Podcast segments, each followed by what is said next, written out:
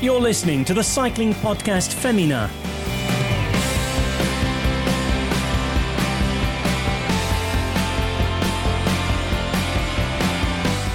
Well, hello and Happy New Year. Is it too late to say Happy New Year? I believe it's already 25th of January, but tonight, so probably a little bit late. But this is the first Cycling Podcast Feminin we've had in the new year, so, you know, I have every right to say it. And joining me today is Denny Gray of the British Continental. Hello. Are you celebrating Burns Night, Denny? I've missed out on that. My neighbours had an amazing array of whiskies on Burns Night, but I completely missed out. So, yeah, nothing Burns Night related for me, unfortunately. Oh, no. Do you know what? Actually, though, my mum claims... It's only claimed in the last couple of years that we are distantly related to Rabbi Burns. Wow. But literally she has never said that before until the last couple of years, so it's questionable. Joining us today, special guest on the pod, is cycling commentator, presenter and journalist. Sorry, Rebecca, I'm giving the build-up. Rebecca Charlton. Thank you so much. Sorry, Rebecca, I did actually here. Something there which actually I've seen you do before, where you're giving someone a really big intro and then you're about to mess up their name, which I remember when you were introducing Sophie Hercombe of Cycling News, and you gave her a big build-up and then you said, Sophie Hercombe. So it never made the cut. To add context to that, I've been a friend and colleague of Sophie Hercombe, that's Hercombe, for about a decade, so... Yeah, I don't know how it happened. You know, I don't know. I was just saying the words that I almost Did you rehearse my name just to make sure? In my brain. Well, I do edit your show reel, don't I? Sometimes, Rebecca. So I know you've got to say cycling presenter, commentator, and journalist. But nice to be all together. And I was going to say it's the first time we've been together, but it's actually not, is it? Because only a few weeks ago, we were all in a McDonald's on Wandsworth Roundabout at about 4 a.m. So we were. For the listeners' benefit, we should explain that Becca and I are sharing a mic. She shoved the mic in my direction at that point. But yeah, there was a bit of a soiree of cycling journalists, wasn't there, before Christmas? And we ended up in a karaoke bar and then a McDonald's. I don't know if there's anything more we want to add about that. Well, I was going to say, I mean, obviously, Denny, you were a singer-songwriter, weren't you? And so I was expecting a lot of the karaoke. I know I've given a bombshell to Becca and probably the whole audience just then. I did not know this. But so we were expecting big things of Denny. Denny chooses Park Life, right? He's waiting his turn, seeing it go up and up in the queue as everyone else takes theirs. And then another cycling journalist, not going to be named, steals the mic, absolutely destroys the song with yelling, and Denny's just standing in the corner there looking so upset that his time to shine singing Blur was totally ripped away from him. I've never felt so loved at that point, Rose, because actually I think you looked... devastated. You were so annoyed. Well, the problem was, everyone else was like... Everybody else was entertained. Everyone else was loving it. So I was kind of like, on your side, Denny, so I was looking cross as well. I have to interject at this point, because you two don't know this big reveal. I've got this moment on camera. I videoed... look between the two of you, and then I have you on camera, Rose, asking me to stop recording you, putting the camera in your face. But it's saved on my phone forevermore. And we are actually only just around the corner from that very McDonald's, aren't we? We're just in the Alma in Wandsworth, and they very off Old York Road. They've very kindly turned the music off in this little section to let us record the pod. So we do need to get on with doing that. But I should say, I know lots of people have been asking about Orla and where she is. Orla is just a very busy woman. She'll be back on in no time. She assures me that she's going to try and be back on next month, which would be great to hear from her again. Of course, you know, we will miss having her. And Lizzie Banks also, for personal reasons, Lizzie has had to step away for the time being. But it does mean the shuffle around, does mean that we get to hear some new voices. Becca, no pressure, Becca. I just feel like I should apologise at this point. You've got me. No, well, luckily, we're coming to something that you should have been paying attention to, and that is the Tour Down Under, because you were commentating on that. So hopefully you were paying attention. Obviously, that kicked off the Women's World Tour season for the year. Started already stage one, a sprint finish for Ali Wollaston.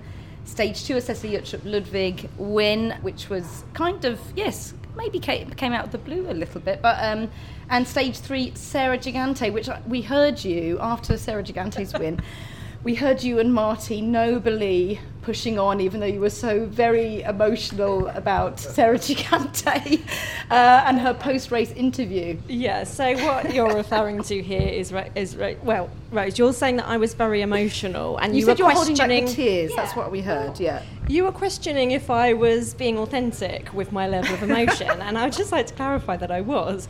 And I was speculating on the fact that perhaps because I'd commentated for three nights, and then couldn't really get any sleep in daylight hours, I was so sleep deprived and so taken aback by the victory of Gigante that I was genuinely welling up, pretty much crying in the commentary box. So that is true. It is true. It is no surprise though, because she was welling up. She was very overcome with emotion, so much that I had no idea what she said in the post-race interview, to be honest, but she was very overcome with emotion, and she was saying, you know, that everyone had kind of, it's very hard when you're so young and everyone thinks that you're washed up, yeah. that she you know, finally got this result again, actually at the race which she kind of made her name in the first place. Yeah, and we joke, but it was emotional, and yeah, at the moment anyone crying in an interview definitely sets me off, but yeah, I think just something we'll delve into more is the context of that win, and the fact that I think she knew exactly what she could do actually on that day, not least because she had that Strava segment, the massive sign there confirming it, just to overcome so many setbacks. And I think that's what genuinely gripped us in that moment, was seeing her realise that. We've talked about this off air, but it's a bit of a tale of redemption in some cases. Obviously, she's had a tough couple of years. Which is great. She's so young. She is. Yeah. I mean, we talk about the fact that, yeah, she felt washed up, but she's only 23. But she came to our attention so young, didn't she? And I think the danger is when a cyclist is so young that you think their trajectory is just only going to go upwards from there. And clearly, she's had a really tough couple of years, as you said, Becca, with health issues, and you know there were issues in her team. She felt she wasn't getting raced last year, and I think it's really interesting because it comes at a time when there seems to be a trend, more so in men's cycling, but also in women's cycling. We've seen the signing of 5 kind of 18-year-olds at Lidl Trek, of kind of looking to youth, but I think, you know, we always see this kind of non-linear on trajectory of progression in women's cycling in particular, and Annemiek van Vleuten was a case in point a couple of episodes ago. I think it goes to show that the team environment, the kind of mental environment of a rider has so much kind of influence on their perspective on life, and she seems to have really found her feet at age insurance. And there was definitely a pressure, wasn't there, like you kind of touched upon, Becca. She had like the Strava segment on that Willunga Hill, so everyone was really looking to her. So I imagine for her also it's emotional, being like, if I'm ever going to win anything, I've got to win this. Yeah.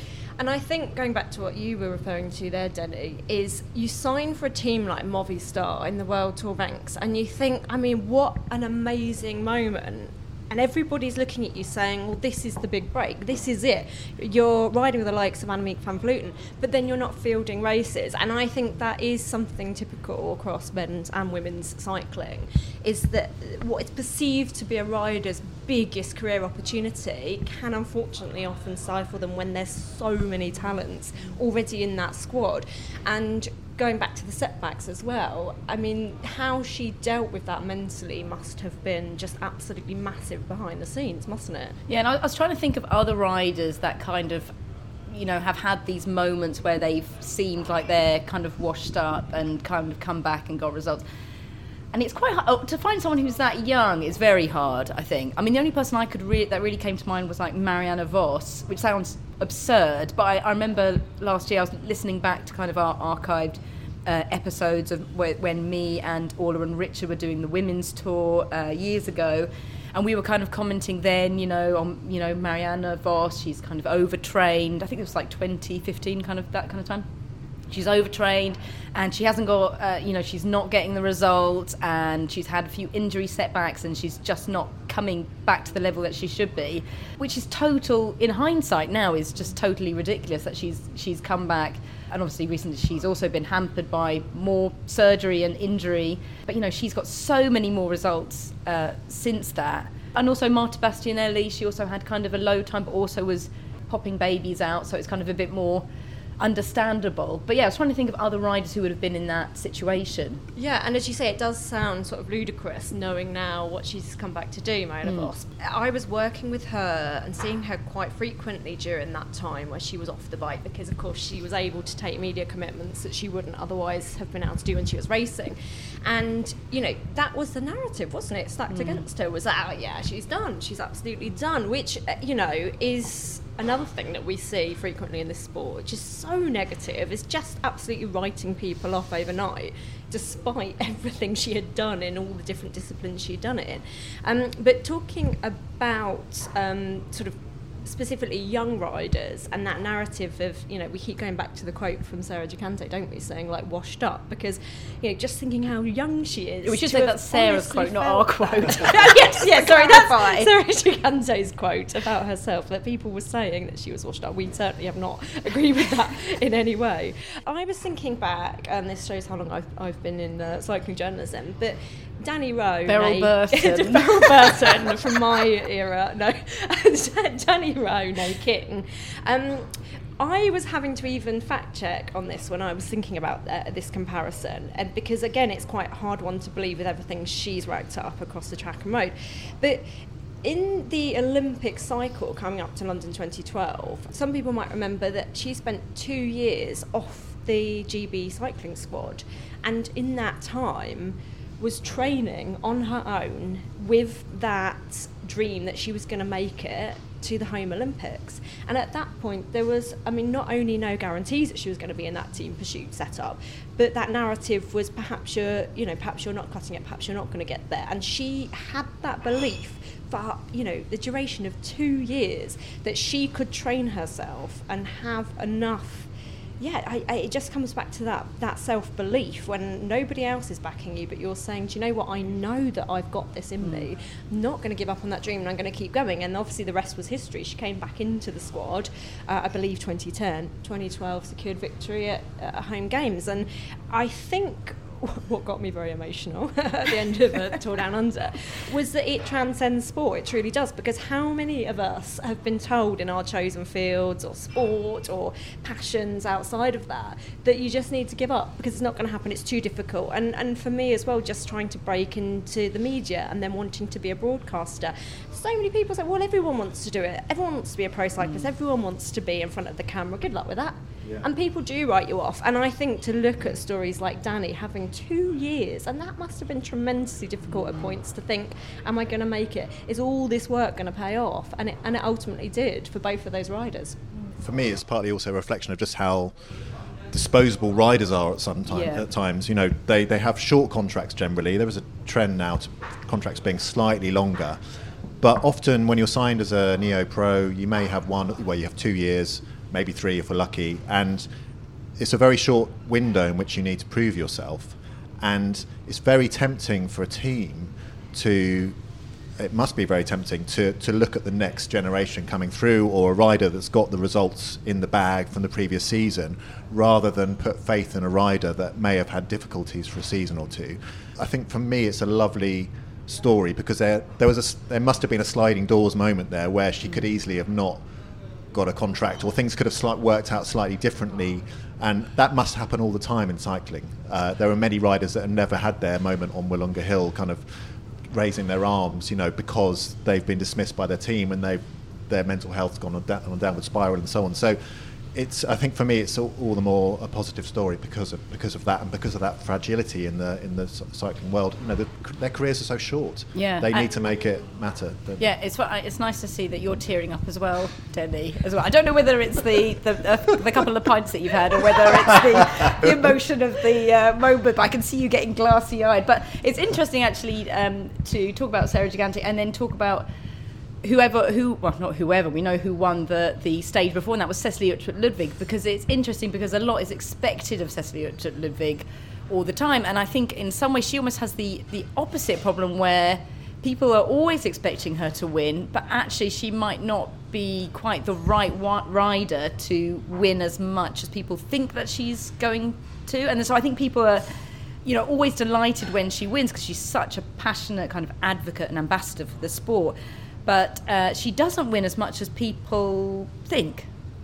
Maybe she doesn't win as much as you think. I don't know. Maybe. I mean, she's had a few wins. I mean, I think yes. But she's I think whenever she's like in that kind of small group and she's going up against the likes of Elisa Longo Borghini and Demi Vollering, whatever, people are always kind of thinking that she.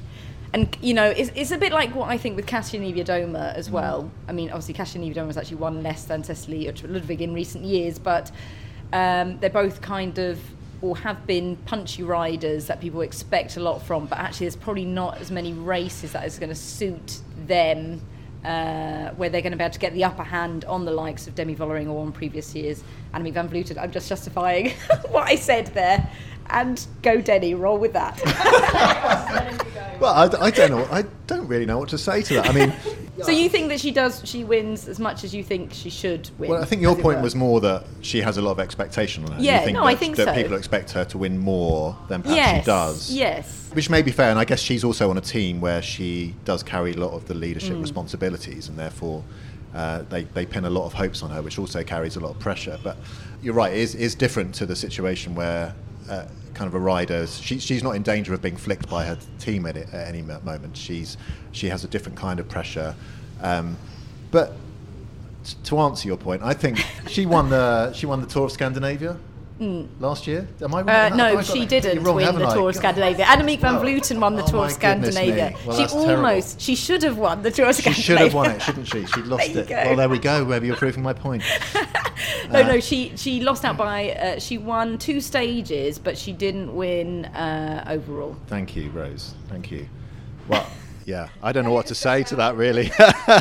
We didn't really get to see Cecilie Uttrup Ludwig against her usual European rivals, though, did we? Because the fields that get sent to Tour Down Under are slightly different, like you don't have SD Works there. So it's a slightly... So although she got the win, I think that would mean a lot for her. I don't know whether it means much for the rest of the season, I think, is what I'm also trying to say. No, I mean, I really enjoy these early season races because they do give you clues and pointers as to what's going to happen in the season ahead. But clearly riders arrive in them in different kind of levels of form. You know, some may have had good winters, some may less so, some may be targeting races later on in the season. So we can't tell a lot, but nonetheless, I think it is a good sign for her to get that early win. I'm sure it'd be great for her confidence. You're right, I don't think we can read too much into it in terms of what she's going to be like when she faces kind of stiffer competition. And we have seen, obviously, like you said, you know, enjoy these early races because you also get a few different names out there.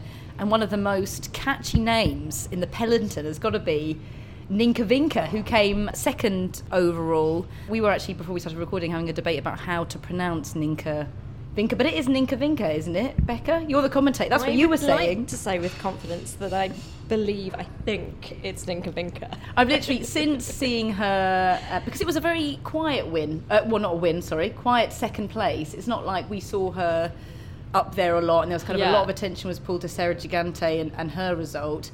But literally since it happened, it's just like, to me, like Ninka Vinka, it's like a winner chicken dinner. It's so just now cemented in our minds. When I go around my house, I'm just thinking like Ninka Vinka, wash the sinker. I'm just delighted to confirm that is in fact how you say her name, because we enjoy saying it. It just rolls off the tongue so well, doesn't it, Ninka Vinka? And I mean, also a brilliant result. Yeah, I know what I was going to say. That's yeah. But yeah, she's a real young talent, isn't she? I think she's like 19 years old, and you know, I hope, Denny, that we'll be saying Ninka Vinka for many. Ninka Vinka. I'm trying to think of another one. I can't. What a stinker! But what a stinker, because she did really well. But it's just, it just stays in my head. Ninka Vinka. We need suggestions from listeners about rhymes with Ninka Vinka. I was thinking, actually, instead of doing cryptic criterium, I could do like a quiz where it's all based on, you have to say Ninka Vinka and then something that rhymes. But it's in development, listeners. It is in development, trying to work out how to do it. But yes, we want more Ninka Vinka suggestions. That's absolutely right. And other names like Ninka Vinka as well. I think more rhyming. More rhyming names. Yeah. But anyway, to get back to her actual performance. Would be good, yeah. Yeah, she's only 19, obviously, with DSM Firmenich Post-NL. As they're now called. This is, I guess, one of the reasons I love these early season races, because for her, this was a real breakthrough result. She said after the race that she hadn't really had many opportunities to ride for herself as yet. She's only in her second season as a pro, of course. But this was, I think, the team rode for her on that final stage. And She really got to prove herself. She's obviously a bit of a climber. She came 7th in the Tour de l'Avenir last year, performed really well on the mountain stages. But she also has a cyclocross background, and she was 3rd in the world's junior road race in Australia. So Australia's obviously a happy hunting ground for her. Mm. She's one of those riders that I guess we'll now keep tabs on, not just because of her lovely name. You know, obviously one to watch in the mountains. She's only 19, and I guess obviously Dutch riders have an amazing heritage in women's road racing. So there may be, talking about pressure, you know, it'd be interesting to see whether there's now a bit of pressure from her amongst the Dutch press. I love how she just got a 2nd place at the first race of the season, and Denny's like, pressure, put the pressure on her, come on, Ninka. Ninka. I mean, you know, I mean, she... No, it's part and parcel of being from those nations, isn't it? Yeah, and it was, you know, it was a tremendous performance at such a young age, so people will expect a lot of her now. Without the ones like you, who work tirelessly to keep things running, everything would suddenly stop. Hospitals, factories, schools, and power plants, they all depend on you. No matter the weather, emergency, or time of day, you're the ones who get it done. At Grainger, we're here for you with professional-grade industrial supplies. Count on real-time product availability and fast delivery. Call, clickgrainger.com, or just stop by. Grainger, for the ones who get it done. Don't you love an extra $100 in your pocket? Have a TurboTax expert file your taxes for you by March 31st to get $100 back instantly. Because no matter what moves you made last year, TurboTax makes them count. That means getting $100 back and 100% accurate taxes, only from Intuit TurboTax. Must file by 3/31. Credit only applicable to federal filing fees with TurboTax full service. Offer can be modified or terminated at any time. Ali Wollaston, we haven't spoken about, won the first stage, a great sprint for her. She is a Kiwi rider, a new rider from New Zealand. And when she won, I was kind of thinking, like, it's funny that we have this crop of fantastic riders from New Zealand at the moment when, you know, I remember kind of 10 years ago, there really were hardly any riders at all. So that kind of got me thinking. And this is something that we're going to do all year on the Cycling Podcast, actually, a bit of a new thing where we're going to do a mini feature for each episode with something that's kind of piqued our interest. So I went off to find out a bit about why there was suddenly this new generation of New Zealand riders that were all doing so well, you know, what the reasons behind, and why they weren't there before. So have a listen to this. Yeah, at some points cycling really grows and we get a lot of recognition. At some points it's quite difficult, especially with the racing scene there. I think a few years ago when I went home to New Zealand, no one could really fathom the fact that I could do this for a living. Even now, sometimes I go back and I say I'm a cyclist and they don't really understand. But for sure I notice, as we get more numbers in the professional ranks, people more and more understand what I do. With rolling hills, mild climates and good roads, New Zealand should be a rider's dream. But as SD Works' Niamh Fisher-Black alludes, for a long time the distance, both in terms of geography and cycling culture, between New Zealand and the traditional racing heartlands couldn't have been greater. The nation has never landed a podium finish at a senior level World Championships road race. And unlike neighbours Australia, it's never had a UCI women's team. But right now, there are more Kiwi riders at World Tour level than ever before. Among them, Tour Down Under stage winner Ali Wollaston, Human-Powered Health's Henrietta Christie, Ella Wiley of Liv Alula-Jaco, and Mikayla Harvey of UAE ADQ. And basically, since I was 13, I've been racing the bike, doing that. And yeah, I just fell in love with it. And I was doing the scene in New Zealand, which was... It's always been quite small, especially compared to what it's like overseas in Europe. When I first went to Europe, I really realised how huge cycling is over there compared to New Zealand. So it's always been quite the challenge coming from, small town New Zealand. It was a challenge Michaela's father, Patrick, met head on.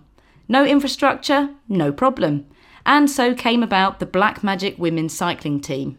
This was back in 2015, 2016, I think we started. There was a little bit of racing around at a club level, but it was always a few, one or two women mixed in with the usually masters men. Yeah, there was basically just club racing. Schools racing's really big in New Zealand, so at least they had that. And then sort of there was a big gap well, I suppose it was Mikayla what drove it, obviously, with being our daughter, but we made that decision to put our feet in the water and form a women's team, race locally. Interesting enough, once you start to do that, it generates more interest and you got more teams getting involved. So that series here locally went from 10 to 15 riders right the way up to 50 to 60 within a couple of years. So that was really cool locally, but pretty quickly as well, we saw that still wasn't enough, so we needed racing overseas. Definitely when we first got involved, the racing in Australia was really good, so they had a series called the National Road Series. We identified that pretty much straight away. We went there in our first year and we turned up from a race here where we have maybe 20, 30 riders, and we went to Australia and there was 100 women on the start line. So it was like, wow, this is awesome. Training and racecraft are a small part of Patrick's vision. More important is exposing young Kiwi talent to races on a bigger stage, with all roads ultimately leading back to Europe. So if we can get riders to Europe and get them exposed, and what we hope, you know, we send maybe 8 riders across, even if we get 2 or 3 of them, that they have that light bulb moment and they go, wow, this is an amazing sport, it's so exciting, I love it. That's what we're trying to ignite, if you like. That's what happened with, I suppose, my Mikayla, Niamh, Kim Kadzow reasonably recently. It's like, she was a great example. I saw her at a local race, once again, like 10, 15 people, and I thought, oh man, she's talented. She's from our local area, and she was a triathlete and was just dabbling in it. And I said, hey, there is actually this career opportunity. You can actually become a professional in this. And I could see even then she had a light bulb moment, and then we got her across to Australia, and then with Torelli and a couple of things in Europe, and then that's where she's gone, has driven her passion even further. Kim Kadzow is now at EF Education Cannondale team, battling it out against Annemiek van Vleuten and Cecilie Uttrup Ludwig at the Tour of Scandinavia last year. There's an undeniable growth of Kiwi talent. But even a decade ago, homegrown New Zealand racers were thin on the ground. Joe Kiesanowski was one of the few who made it, despite no clear pathways or permanent funding, enjoying an 11-year career on the road, riding for teams like Tibco. I went to the US first, and I was a track racer first, and then I started doing crits while I was over there. It was something else to do along with the track racing. And then after a couple of summers in the US, I got my first pro contract for a road team. It was just racing in the US, and then it wasn't until a couple of years into that I went over to Europe. And it's actually kind of a cool story. It was Sarah Olmer, who was, definitely somebody I was looking up to when I was racing.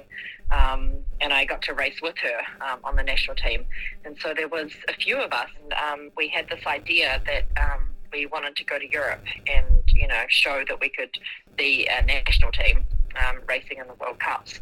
So I think there was some deal that if we got in the top 25 at a World Cup, then we would get funding for the next year. We had to prove that we, could race with the world's best. And I think we got I remember I got in the top 25. I got 23rd or something. And I think Sarah got 22nd. It was something like this. So we were just ecstatic because we were oh my gosh, we're going to be able to race here next year. It was such a cool thing that we did. And we got national team funding, and we, did all the big World Cups in 2004 over there. And yeah, so that's how it kind of started. And then I got my first European pro team after Athens, so in 2005. Despite the highs when opportunities came her way, Kiesanowski's time away from home as a young racer wasn't without challenges. Not many people could do it how I did it, I think, when I did it, and that's why, because it was quite daunting. It was not easy for sure, back then. It was the first year that I went to the States, so 99, 2000, and literally I would have to do payphone, on the corner somewhere, collect calls back to New Zealand. And then even when I was on my first Italian team, I would have to go to the bookstore in the little Italian village where I was living and ask them if I could plug in my laptop to use their dial-up so I could check my AOL. You tell your nieces and nephews, or even my girls on the team, you tell them that, and they'll be like, what the hell, how old are you, Now, though, as the community of Kiwi riders grows in Europe, cyclists can enjoy more of a home away from home. definitely when I sort of followed Mikayla into Bigler and things, we had already a lot of camaraderie just as fellow Kiwis, but also I think anyone can say between their national teammates they have competition, and in a nice way, because obviously we've also been teammates. So it's nice to have each other in the bunch these days. There are still challenges. This can't be overlooked. National funding is structured around Olympic sports, and there's lots of red tape involved in organising bike races in New Zealand. However, what can't be understated is the influence that live streams of races has had in bringing the sport to a new audience of potential young racers on the other side of the world. You often see it in all factors of life. You know, if you see one person do it, then it's sort of like it opens something in your mind that it's possible. And I think for me, definitely, I saw people like Georgia Williams and Mikayla Harvey that they could do it. And so then I thought, so I can do it. At one point, it may seem impossible, but I think the more of us that do it, it makes people realise that it is possible. And this current crop of elite Kiwi riders hasn't forgotten the pathway that helped them on their journey to the World Tour. I mean, you know the sport really well. It's a hard sport. It's a really hard sport, so it's got lots of ups and downs. So seeing them when they have their good moments and cherishing those, and being able to sort of share in that excitement as well. Like, we're really lucky with the likes of Niamh, Mikayla, Kim, Ella, and so on, that they always sort of come back and talk to us and share with our riders their experience, and that's really cool too. New Zealand's physical distance from the racing heartlands of Europe won't ever change, but social media has brought them closer than ever before. Great that people can, you know, look up to their idols, you know, like Niamh Fisher-Black and Mikayla and Henry and Ali and, you know, whoever else is racing at the moment. Yeah, it's just great that they can, you know, follow along and obviously have that as a dream, that they can be a pro cyclist, that you can actually make it a viable career.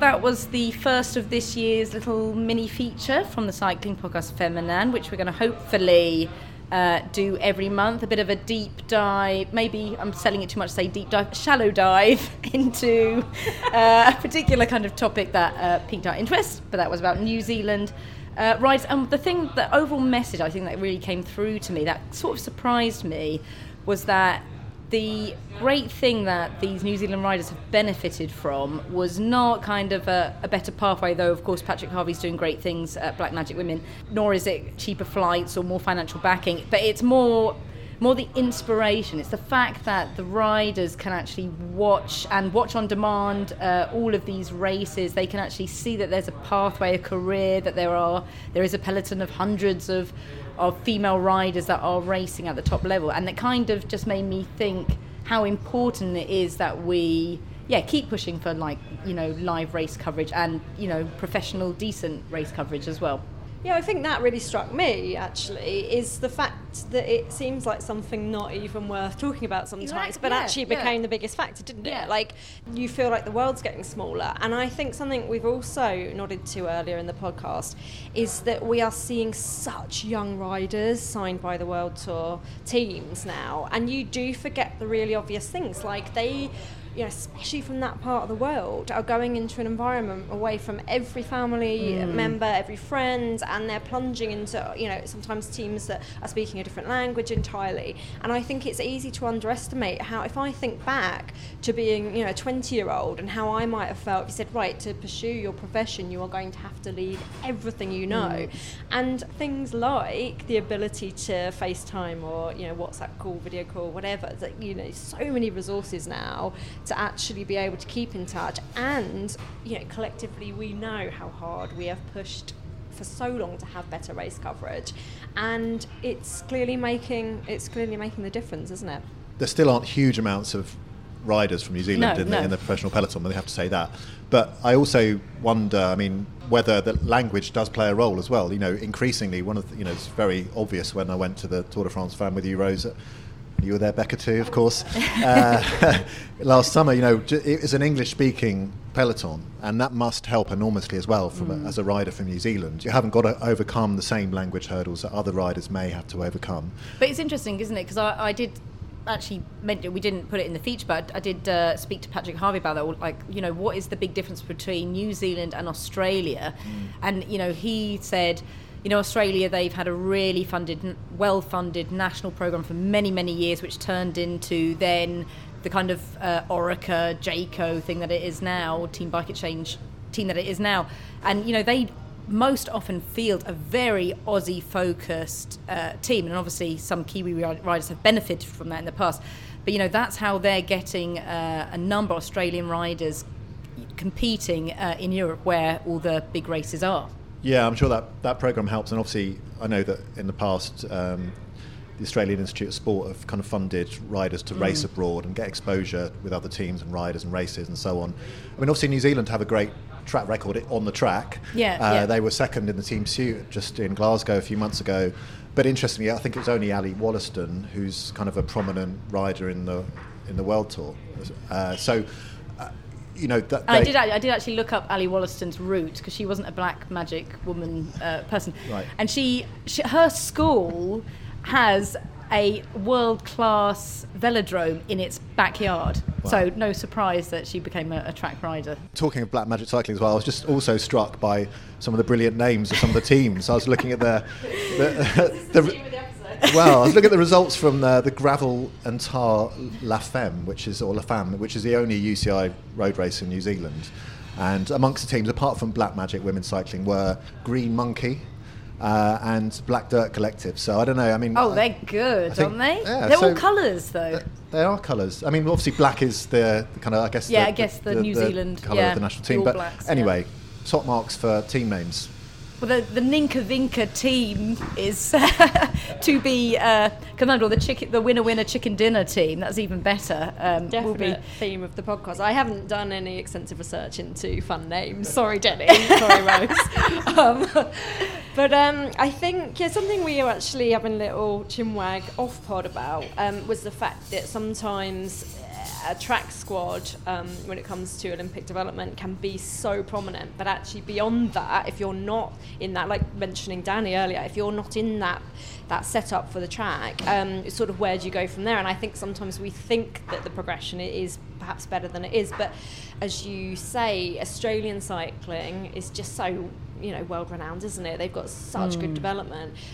But I've closely followed the progression of Zwift Academy, and I've been sort of covering that since the first year it took place, and everyone had their heads turned and said, wow, like seriously, this is what the culmination of this is, that you get to step straight into the World Tour, having put out amazing power data, and that's what you win at the end of it, you know. And Ella Harris is a Kiwi rider who came through that, didn't she?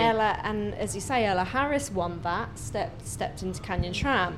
And what that has done has been huge for riders from that part of the world. And sort of segueing onto Australian cycling, I interviewed Niamh Bradbury when she won Zwift Academy, and it was the first time, and again, it sounds so obvious saying it back now, but at the time it wasn't something I'd given a huge amount of thought to. And she said the biggest thing is, you know, everything is happening in Europe, and imagine, and she, again, a very young rider at the time, still very young, but when she won it, even younger, and saying, you know, how daunting a prospect it is for a teenager to say, well, how do I get the Palmares that's going to turn the heads of the World Tour team if I can't even field races in Europe?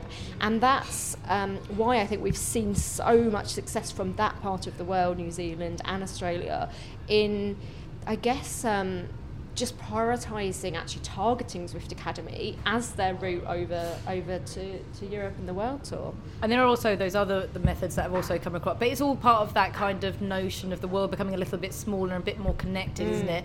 That you also have kind of the Canyon SRAM generation team that is finding riders from, you know, Jamaica, Rwanda, Sierra Leone, and also, you know, riders that don't have the normal pathways in Europe to find these talents and you know, help them come through, have a development team that they wouldn't have in their own countries, which is key.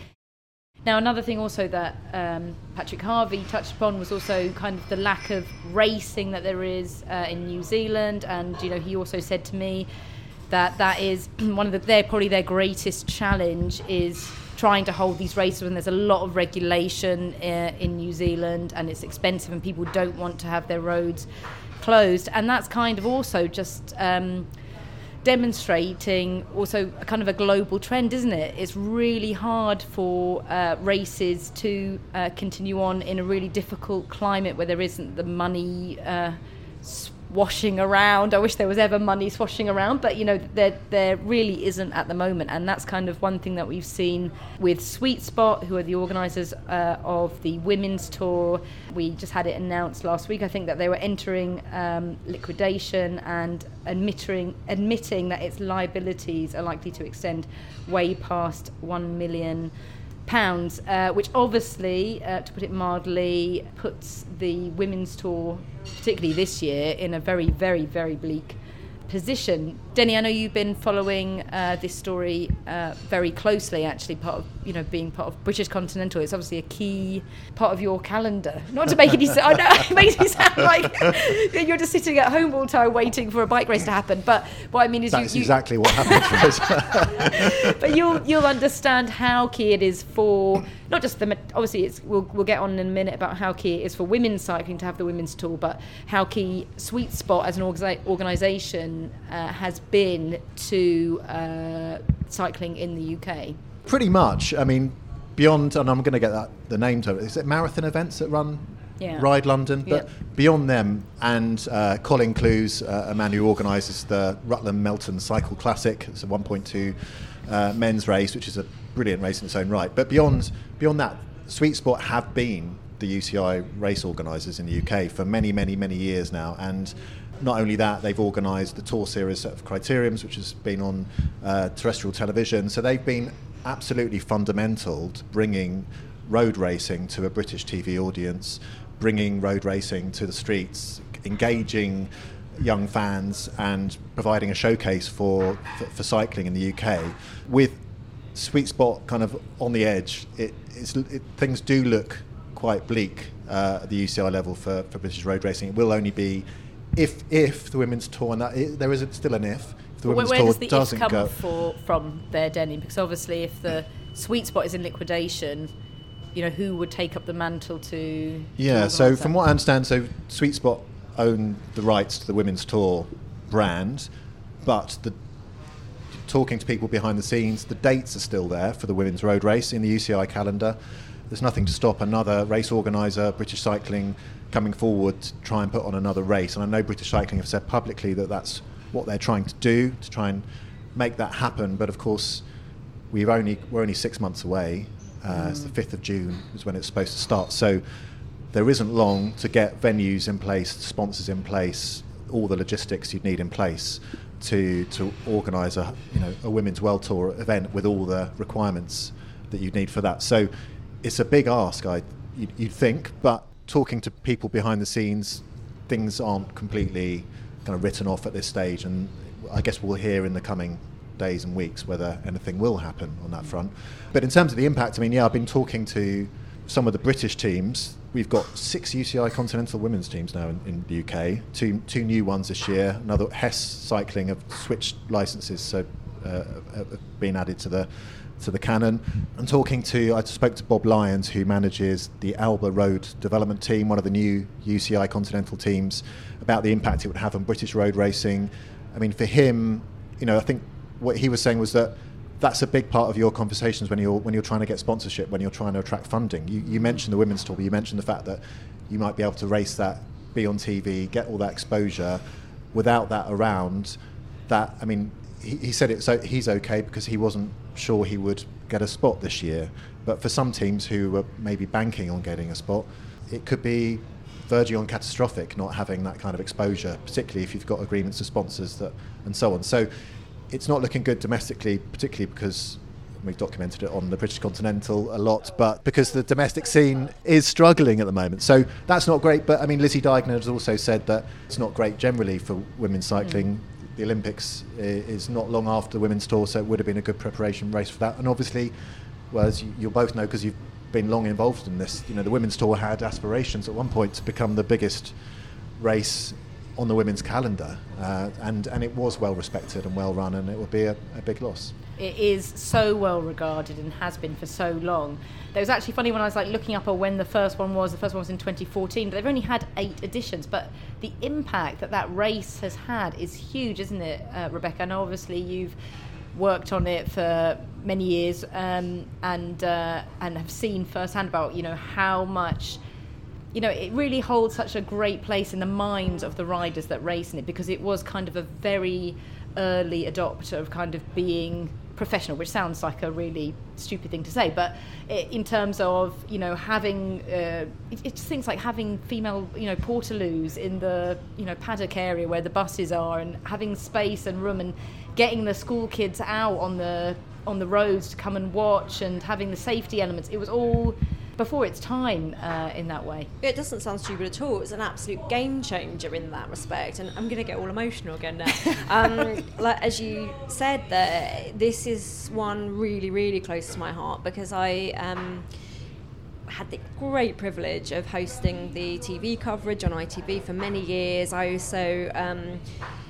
you know, when it comes to working closely with Sweet Spot, I was the lead reporter for the Tour of Britain. I worked again for the ITV TV coverage of the Tour Series, and I saw firsthand what it did. Rebecca, if anyone would like to employ Rebecca, she's available for talk to me about. No, but I think, jokes aside, I was so close to the decisions that they were making at Sweet Spot. And when OVO Energy came on board and we saw parity in prize money, and they came out and said, right, we are matching the prize funds for the Tour of Britain. And it was really significant. And I know you were sort of saying, you know, it sounds, again, crazy to allude to it, but that professionalism was unparalleled at the time. And that's what they bought to the racing, and I think it would be very easy for me as such a fan of that race to sort of be biased and to say, oh no, it was definitely the pinnacle, but it undoubtedly was. And as you say, interviewing riders off the record when they were away from any TV cameras would always say the Women's Tour is the most professionally organised, respectful race, things that nobody else thinks about, like we might need to go to the toilet in the start village,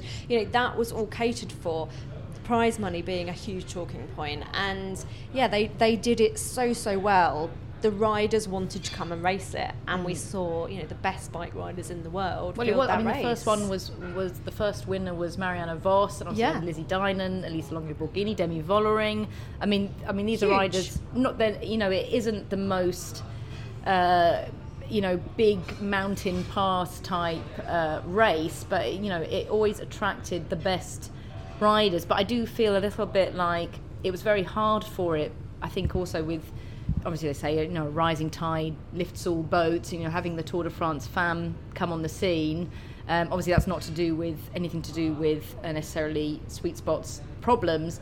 It's very hard for it to have its own place and identity when, you know, it can't necessarily offer those huge alpine passes, which is now, say even 6 years ago, it wasn't really a big deal. People weren't demanding these huge climbs in races. And obviously there are big climbs in the UK, but not necessarily the ones that will also want to host the Women's Tour.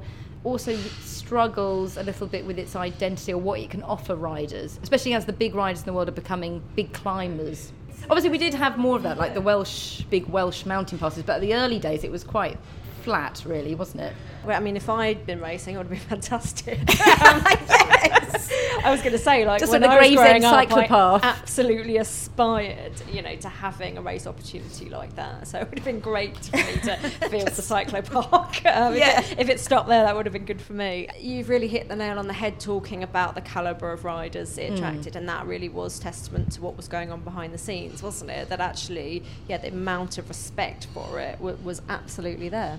And okay, yeah, it didn't have a kind of the variety of parkour that you might get in the Tour de France Femme or the Giro Donné, but nonetheless, it did provide, you know, some really great racing, and there was scope for that to evolve. And I think actually maybe that would have become, or could become, if a race on those dates continues, its niche. We don't want all races to look alike. So I think. I think that from that perspective, in terms of the terrain it was covering, I think that's fine, as long as you can find a way to kind of engineer exciting races, which is down to the riders as much as the terrain sometimes anyway, as we know. So, yeah, I mean, it would be a huge loss if it disappears. So, fingers crossed, it remains. Yes, we are all hoping that someone will swoop in and save it, or maybe, you know, it's off for now and comes back on in the future. But I think it would be really sad to... It's also hard seeing that. Obviously, it was on hiatus last year. It is kind of very rare for a race to do a genuine hiatus that isn't kind of related to a global epidemic, let's say, and then still come back. We kind of saw that with Tour of California. It kind of had hiatus and then it never came back. But we shouldn't, you know, finish on that kind of glum note. And actually, there are, you know, we are getting now into the racing season, aren't we? On the horizon, we've got the likes of Omloop, where we kind of finally see all those riders that have been... Well, I guess because on Instagram you get to see what everyone's doing all the time, don't you? That you can't ever believe it, I guess, is the problem. But we do actually finally get to see, you know, how the likes of SD Works are faring. Yeah, no, loads to look forward to. I mean, this is the... I think this is one of my favourite parts of the season, actually, just because there's so much anticipation. Dare I say it, speculation. Denny, you said a minute ago that your favourite part was the very early races. Now you're saying it's just the slightly early races. Then next month it will be the mid-races. I think I said it's my favourite part of the season. Okay. I think they're all my favourites, really. But no, I mean, I think well, this is the time when you've gone through the winter. There's been no racing. You've been lamenting the lack of racing on TV, and okay, you might have been watching the cyclocross or whatever else is on, but really you just wanted the road racing to come on. And then by the end of the season you're like, crikey, there's so many races on all the time, I can't wait for it to stop, I need a break. Well, this is like a New Year's, when you start the new year and you've got resolutions you've made and things are going well and you've got all this hope and anticipation for the future. That's how I'm feeling right now. Well, I mean, that's a fantastic sell for the cycling podcast. Come with us on Denny's emotional roller coaster through the season. This is a highly emotionally charged podcast. I'm going to blame you, Becca, for the almost New Year, but not New Year. I don't believe we've actually mentioned this yet today. It's an Olympic year. Yes, of course. How have we not mentioned this year? I feel like that's my cliche that I've been rolling out in everything lately, but I do think that it's a really interesting one. Loads of riders were saying, and sort of team managers were saying, how people are coming into the likes of the Tour Down Under pinging way more than any other season. And you've got riders that, again, looking at Cecilie Uttrup Ludwig, people that are looking to where they might be around the summertime of the Olympics. So I think it is even more amazing to see people absolutely on fire very early on in the year, with a view to maintaining that and peaking even more later on in the year. But it is an exciting time of the year. Very emotional time. Apparently. I had to just throw that in. But I'm excited. But I also think that...